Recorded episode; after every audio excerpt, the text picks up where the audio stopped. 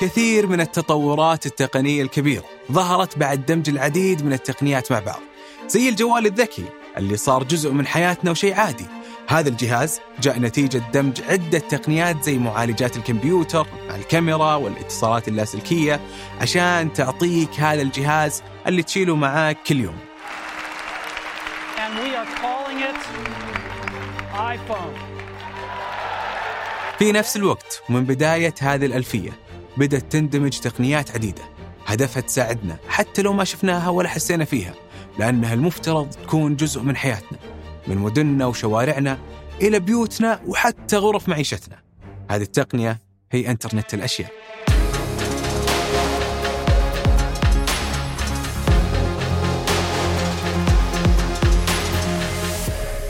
حياكم الله. أنا راكان وهذا Future Tech اللي نتكلم فيه عن أفكار وتوقعات أفلام الخيال العلمي.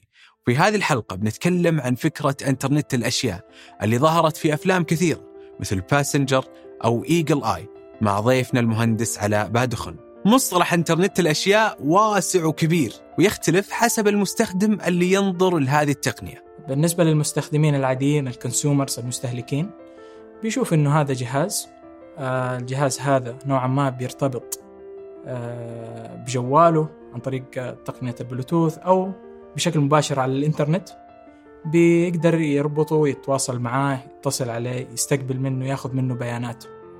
فهذا المستهلك العادي. بالنسبة لل... للشركات المستهلكين الكبار آه، الشركات بيشوفوا كنظام نظام هذا ممكن يساعده في توفير الطاقة نظام بيشوف آه، آه، مجموعة من المستشعرات والمتحكمات أنا بقدر أتحكم في كمية الاستهلاك بقدر أتحكم في درجة التبريد بقدر أتحكم في الإضاءة وهكذا. ولا تحسبون إنه إنترنت الأشياء يعتمد على الحساسات فقط، لأنه الحساسات جزء من شيء أكبر. قاعدين نتكلم على آه، هاردوير معدات.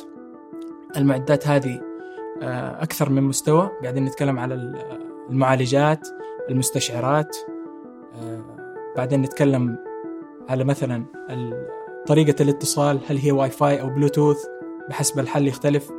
بنتكلم على ال packaging شكل ال package نفسه كيف ممكن يكون وين ال application وين وين التطبيق هذا راح يكون. فيعتمد عليه ال packaging لو نرجع للتاريخ راح نلقى إنه مصطلح إنترنت الأشياء ما ظهر إلا في بدايات الألفية، مع إنه كان في تجارب بسيطة هنا وهناك، زي ثلاجه الكوكا كولا اللي عدل على برمجتها بعض الطلاب من أحد الجامعات الأمريكية عشان يعرفون إذا كانت المشروبات باردة ولا لا، لأنه الثلاجة كانت بعيدة وما فيهم حيل يمشون مشوار طويل ويلاقون إن الكولا حار.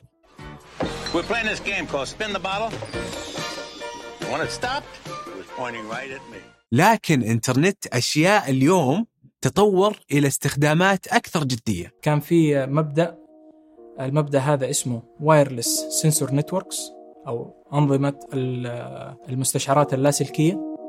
آه، أنظمة المستشعرات اللاسلكية هذه بدأت تقريبا من بدايات ال 2000 وقت ما بدأت اللي هي ال- الاتصالات اللاسلكية.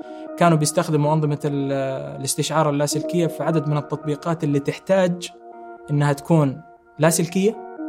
على سبيل المثال في في المناطق النائية في المناطق اللي ما بيكون فيها إمكانية لتوصيل أسلاك أو power كهرباء أو هكذا. ولكن ما كان. كإنترنت أشياء كان wireless sensor networks كان ال- الخوادم أو ال servers أو ال computers محطات بتكون في نفس الموقع اللي فيه المستشعرات يعني قريبة. فيكون في برج والبرج هذا بيحاول يلقط ال- النتائج حق المستشعرات عن بعد. Would you risk your life for your son?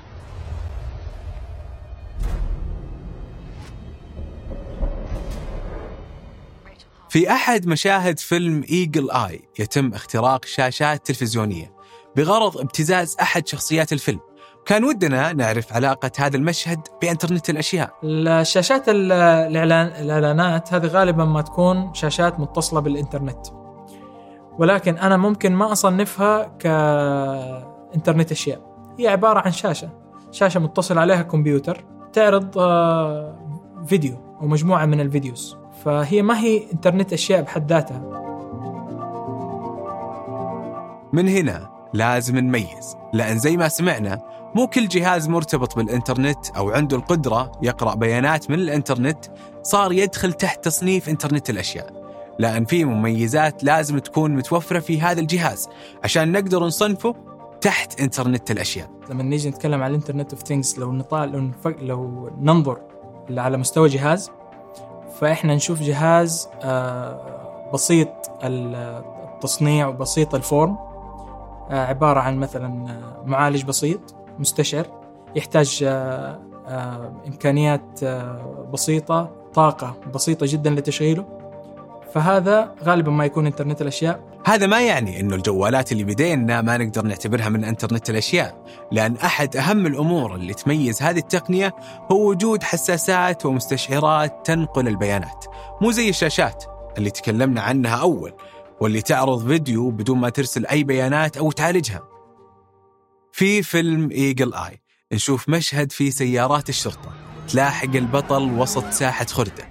في نفس الوقت نشوف أن الرافعات في هذا المكان يتم التحكم فيها عن بعد عشان تعيق سيارات الشرطة.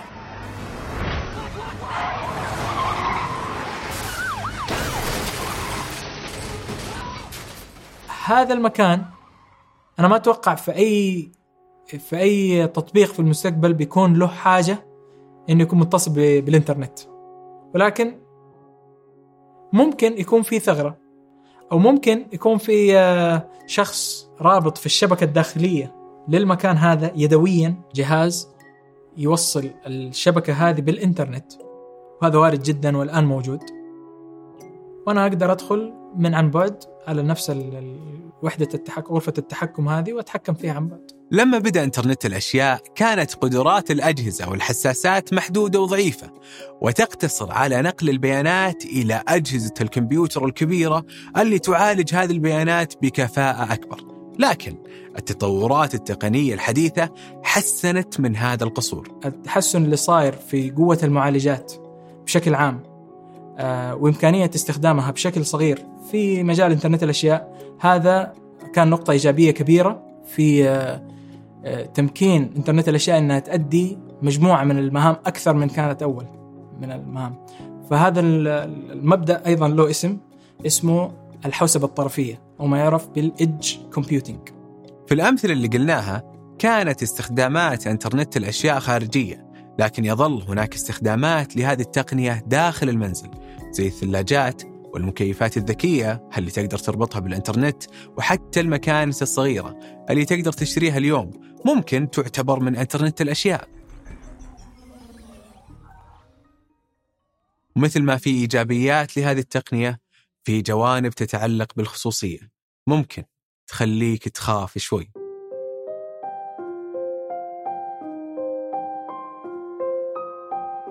كان في آه، خبر تقريبا 2018 آه، كان في آه، هذا خبر في أمريكا صار. كان في جنود يستخدموا ال smart watches عشان يعرفوا كيف قديش مشوا في اليوم.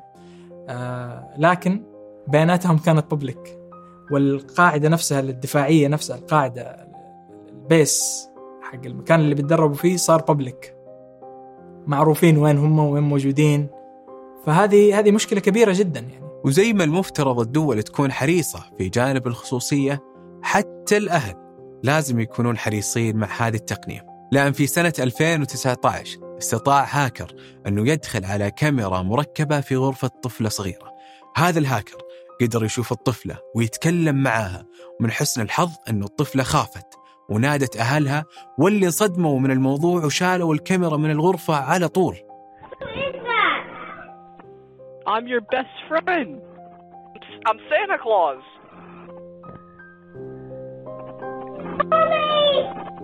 ومع أنه الاختراق ممكن يكون له أسباب مختلفة من سرقة كلمات السر إلى ضعف حماية الجهاز نفسه لكن يظل هذا الهاجس مسبب للقلق شوي لكن عشان نكون منصفين فهذه التقنية زي ما يمكن تستخدم في اختراق البيوت فهي ممكن تفيد في حمايتها. النظام أيضا بيعرف أنا ما أكون متى أكون موجود في البيت متى ما أكون موجود في البيت. فإذا كان في أحد المفروض ما يكون موجود في البيت وجاء في ذاك الوقت اذا في مشكلة اذا في ألارم. الألارم هذا ممكن يروح بشكل مباشر لل- للسلطات المحلية. هذه الميزات اللي تكلم عنها المهندس علاء. موجود بعضها كاميرات اليوم وبعضها أكيد راح يظهر خلال السنوات القادمة. الكثير من إشارات المرور اليوم ما زالت غير مرتبطة بالإنترنت بس هي مسألة وقت قبل لا تصير جزء من هذه المنظومة. وقتها راح نلمس العديد من الفوائد. بتفيد أول شيء بشكل جدا خاص الدفاع المدني وسيارات الإسعاف بالتنقل بشكل سريع. برضه في نفس الوقت في الشكل العادي أيضا بتفيد آه، في في إدارة الازدحام. إدارة المرور. وهذه إدارة المرور آه، بشكل كبير جدا تسهل آه، أشياء كثير لل- للجهات المعنية في المرور وأيضا للجهات للمستخدمين.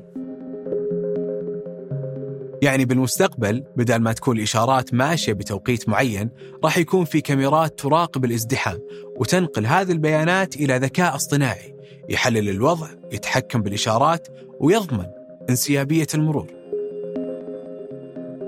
ظهور وتبني تقنيات جديدة. ممكن يلغي العديد من الوظائف. في حالة إنترنت الأشياء هذا الشيء واقع. نعيشه اليوم. عندك على سبيل المثال عدادات الكهرباء والماء. اللي صارت ذكية. ترسل قراءات تلقائيا. ما صار يحتاج أشخاص يدورون على البيوت ويقرون العدادات ويسجلونها على الورق زي أول. لكن الجانب الإيجابي أنه التقنية أيضا تخلق معاها وظائف جديدة. بيخلق المطورين ال- ال- المعدات. فالمعدات في عندك أنظمة مضمنة. الأنظمة المضمنة هذه مكونة من أيضا برمجيات و آه، hardware ال hardware هذا عبارة عن تركيب لمعالجات. مجموعة من المعالجات تكون مركبة في وحدة واحدة فهذا بالنسبة لل... لل hardware أيضا بيخلق وظائف بما يتعلق بال software برمجيات.